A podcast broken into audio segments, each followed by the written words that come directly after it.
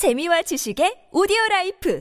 팟빵 2차 세계대전 중 히로시마와 나가사키에서 원폭이 터진 이후 전 세계인들이 무려 78년 동안 그 무엇보다도 가장 두려워하던 최악의 순간이 닥칩니다. 미국과 유럽, 러시아 상공의 수백 킬로미터 상공으로 쏘 올려진 여러 핵미사일들이 공중에서 거대한 폭발을 일으킵니다. 매우 광범위한 지역에서 도심지의 교통과 기능이 마비되고 엄청나게 많은 전자장비들이 작동을 멈추게 되는 것은 물론 세계 각군의 레이더와 전자장비들도 적지 않은 것들이 무력화됩니다. 이내 세계 각지에 퍼져 있는 사람들이 SNS로 올리는 수많은 영상 속에 수백 수천 개의 미사일이 하늘을 향해 솟아오르는 모습이 식별되는데요. 미국과 러시아, 중국, 이란, 북한 등지의 수많은 핵미사일 사일로에서 수천 발의 핵미사일이 동시에 쏘아 올려진 것입니다. 동시에 수도 없이 많은 미사일 발사 차량에서 여러 가지 유형의 탄도미사일이 발사되고 바닷속의 전략 원잠들에게서도 핵탄두로 탑재한 SLBM과 순항미사일들이 끝없이 발사되어 지구 전체를 가로지르며 수놓게 됩니다. 각국의 핵전쟁 지휘기들로 국가 수뇌부들은 대피해 전면 핵공격을 지시한 상태이고 미국과 러시아의 다양한 폭격기와 전술기들에서도 적진을 향해 전술 핵무기는 물론 막 대한 유력의 전략 핵무기까지 발사하게 됩니다. 미국은 핵전쟁의 발발과 동시에 수천 개의 핵미사일을 발사해 위치가 알려진 러시아와 중국, 이란, 북한 등의 미사일 사일로를 선제 타격해 초토화시켰지만 알려지지 않은 곳에서 발사되는 미사일들이 발사되기 전 모두 무력화되지 못했고 러시아군의 전략 원잠들에게서 발사되는 핵 SLBM의 발사까지 모두 막지는 못했습니다. 오랜 세월 수백조 원의 예산을 들여 개발해온 미국의 다층 복합 미사일 방어 체계가 가동되지만 중국과 러시아에서 날아오는 수천 발의 핵 ICBM 및 극초음속 미사일들을 모두 막아내기는 무리입니다. 결국 워싱턴 DC의 백악관, 국방부 펜타곤 건물에도 막대한 위력의 핵탄두가 떨어지며 건물 내외부는 물론 지하작전실, 국가수뇌부들의 은신처와 벙커 등이 모두 철저히 파괴됩니다.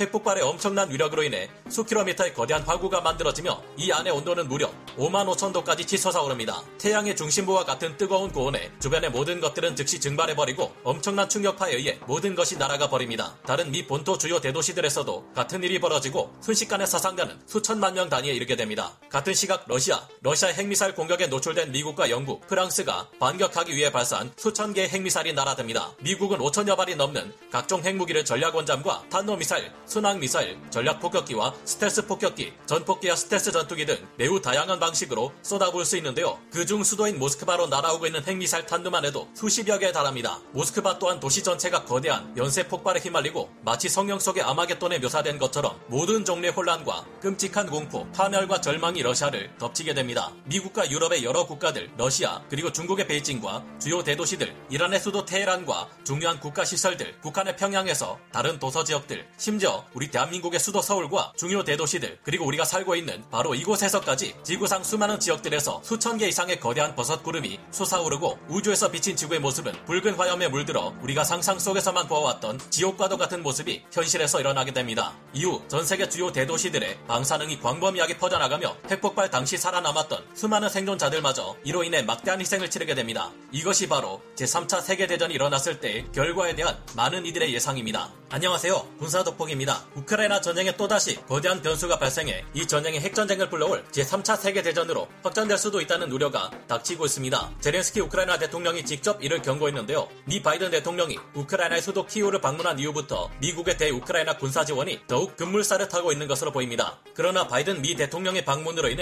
예상치 못한 부정적인 변수도 발생하고 있습니다. 지난 2월 20일 월스트리트 저널은 바이든 미 대통령이 키우를 깜짝 방문해 추가 군사 지원 방안을 밝힌 것이 중국으로 하여금 우크라이나 전쟁의 종전을 더욱 시급한 사안으로 여기게 했다고 평가했는데요. 중국은 1년 동안 진행되어 온 우크라이나 러시아 전쟁에서 러시아산 원유와 가스 같은 에너지 자원과 농작물을 수입하며 정치적, 경제적으로 러시아를 도왔습니다. 그러나 러시아에 대한 본격적인 군사적 지원에는 조심스러운 태도를 보여왔는데요. 월스트리트 저널은 20일 보도를 통해 중국이 서방과의 대립 구도에서 같은 편이라 수 있는 러시아가 밀리는 모습을 지켜보다 못해 종전을 밀어붙이고 있으며 여차할 경우 러시아에 대한 무력 지원을 실행할 수 있다는 관측이 나오고 있습니다. 실제로 토니 블링컨 미 국무장관이 지난주 중국이 러시아에 대한 군사 지원을 고려 중이라는 정보가 있다며 이를 문제 삼자 중국 외교부의 왕원빈 대변인은 미국은 우리에 대해 명령할 자격이 없다라는 반응을 보였는데요. 월스트리트 저널의 보도에서는 실제로 베이징의 외교 정책 전략가들이 최근 러시아에 방어용 무기를 지원해야 하는 것 아니냐는 이야기를 시작했다고 전했습니다. 중국의 외교를 책임지고 있는 왕이 중국 공산당 중앙정치국 위원은 지난주 독일 뮌헨 안보회의에서 전쟁 1주년인 2월 24일에 맞춰 자국이 마련한 평화 방안을 공개하겠다고 밝혔습니다. 중국은 이 평화 제안과 함께 우크라이나 러시아 전쟁을 종전시키기 위해 러시아에 대한 군사 지원 카드를 꺼낼 것이라는 관측이 나오는데요. 당연히 지금 상태에서 전쟁을 끝내는 것은 우크라이나에게 매우 큰 손해입니다. 자포리자주와 헤르손 남부 돈바스 지역과 크림반도를 러시아 영토로 인정하고 내주라는 것이나 다름없습니다. 그러나 중국의 러시아 지원은 만만히 볼만한 것이 아닙니다. 세르게이 라첸코 존스 홉킨스대 국제관계학 교수는 중국의 군사 지원은 우크라이나 전쟁에서 막대한 게임 체인저가 될 것입니다. 라고 밝혔습니다. 지금 이 상태에서 협상을 통해 우크라이나가 전쟁을 끝내지 않는다면 중국이 러시아를 적극적으로 지원해 전쟁의 규모를 확대해 더욱 큰 고통과 대가를 치르게 할 것이라는 경고성 메시지를 서방 측에 던지려 할 것이라는 말인데요. 젤렌스키 우크라이나 대통령도 이 같은 중국의 태도에 절대 참지 않았습니다. 현지 시각 2월 20일 로이터 통신이 보도한 바에 따르면 젤렌스키 우크라이나 대통령은 중국이 우크라이나 전쟁에서 러시아를 지원하면 3차 세계 대전이 일어날 것이고 중국도 그 사실을 잘 알고 있을 것이기 때문에 중국이 우크라이나 전쟁과 관련해 실용적 접근을 할 것이라 기대한다고 말했습니다. 안 그래도 대만을 둘러싼 미중 패권 경쟁 문제와 중국 정찰 풍선 문제 등으로 미중 간 관계가 최악으로 치닫고 있는 현 상황에서 중국이 러시아에 무기를 지원할 경우 우크라이나 러시아 전쟁은 러시아, 중국, 이란, 북한 대 우크라이나, 미국, 유럽, 일본, 그리고 심지어 우리 한국으로 대표되는 자유민주주의 진영 대 공산주의 진영의 거대한 세계 대전으로 번질 우려가 충분한데요. 이에 대해 중국은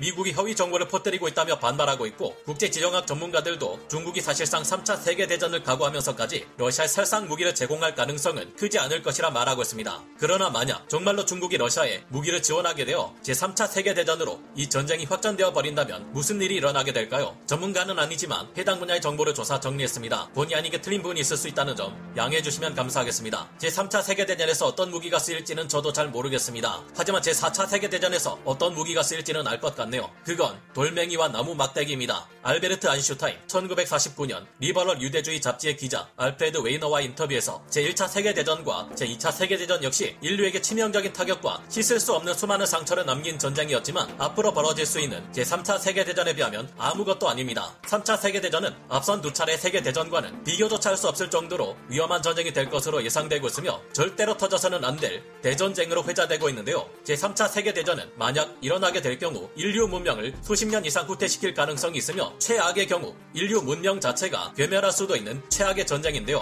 만약 우크라이나 전쟁이 제3차 세계대전으로 번지게 된다면 처음부터 핵전쟁으로 발전하지는 않을 가능성이 큽니다. 중국의 무기 지원으로 점차 우크라이나 러시아 전쟁이 격화되고 중국과 미국마저 적극적으로 참전하게 될 경우 전장은 우크라이나를 넘어 중국 본토와 이란 본토, 흑해와 지중해는 물론 남중국해와 동중국해 등으로까지 확대될 것으로 예상되는데요. 중국은 일본과 우리 한국의 참전을 견제하기 위해 북한의 군사력을 이용해 견제하려 들 것을 예상해 볼 수 있습니다. 이런 상황 하에서 전쟁이 어떻게 진행될지는 아무도 알 수 없겠지만 우크라이나 군과 유럽연합의 군대, 미군까지 합쳐진 강력한 전력을 도저히 막아낼 수 없게 된 러시아군이 중국군의 도움을 받게 될 것은 예상할 수 있을 텐데요. 그리고 중국의 지원을 받는다고 해도 미군과 유럽연합의 군대, 여기에 더해 일본의 자위대 전력과 우리 한국군까지 참전하는 이상 재래식 전력상의 열세를 러시아, 중국, 북한 연합군이 극복해내기는 어려울 것으로 예상됩니다. 자유민주주의 진영과 공산주의 진영 모두가 천문학적인 규모의 엄청난 피해를 입을 수밖에 없겠지만 먼저 괴멸에 이르는 피해를 보게 될 것은 중국과 러시아 측이 될 것이고 전력상의 열세 상황을 반전시키기 위해 손대서는 안 될 가장 위험한 무기 전술 핵무기와 전략 핵무기를 사용하게 될 가능성을 절대 무시할 수 없는데요. 미국과 러시아는 상호 확증 파괴가 성립하는 서로의 핵 전력이 얼마나 엄청난 수준인지 알고 있고 이를 사용할 경우에 서로가 공멸할 수 있다는 점을 알고 있기에 바보가 아닌 이상 이를 함부로 사용하지는 않을 겁니다. 그러나 미국과 러시아, 중국을 중심으로 수많은 국가의 군대가 전쟁을 치르는 상황에서 러시아와 같은 핵무기 보유국 중 하나가 크게 밀리게 될 경우 우발적으로 핵무기가 사용될 가능성이 상당히 높은데요. 전 세계를 우발적 핵전쟁의 위기로부터 구해낸 스타니슬라프의 위대한 판단은 아직도 많은 이들에게 회자되고 있습니다. 1983년 당시 그는 소련 영토를 향해 날아오는 다섯 개의 미확인 물체를 보고 지구 최후의 날 기계를 작동시켜야 할 상황에 처했는데요. 하지만 그는 만약 미국이 정말로 핵전쟁을 시작한다면 모든 핵미사일을 한꺼번에 발사할 것이다. 지금 날아오는 미확인 물체는 다섯 개에 불과하다. 이것은 컴퓨터에 오류일 것이다. 라는 정확한 판단 으로 인류를 핵전쟁의 위기에서 구해냈습니다. 이 말은 즉 러시아이든 미국이든 핵미사일을 발사할 경우 한두 발만 사용하는 것이 아니라 한꺼번에 보유하고 있는 모든 핵무기를 적국의 모든 목표 지역을 향해 날릴 가능성이 크다는 것이기도 한데요. 구소련은 자신들의 지휘부가 만약 미국의 ICBM 공격으로 괴멸할 경우 자동으로 소련 전 지역의 핵미사일을 미국은 물론 프랑스를 포함한 모든 서방 국가들과 우방국, 동맹국들의 영토, 적들에 의해 점령당했을 자국의 영토까지 포함한 전 세계를 목표로 삼아 날리는 지구 최고의 날 기계를 아직 보유하고 있는 것으로 파악되고 있습니다. 이런 상황에서 제3차 세계대전이 벌어진다고 상상하니 그야말로 너무나 끔찍한 일인데요. 중국의 참전이나 무기 지원을 우려해 미국과 서방 국가들이 우크라이나의 무기 지원을 멈추거나 지금 상태에서 종전을 선언할 수도 없으니 매우 골치 아픈 상황입니다.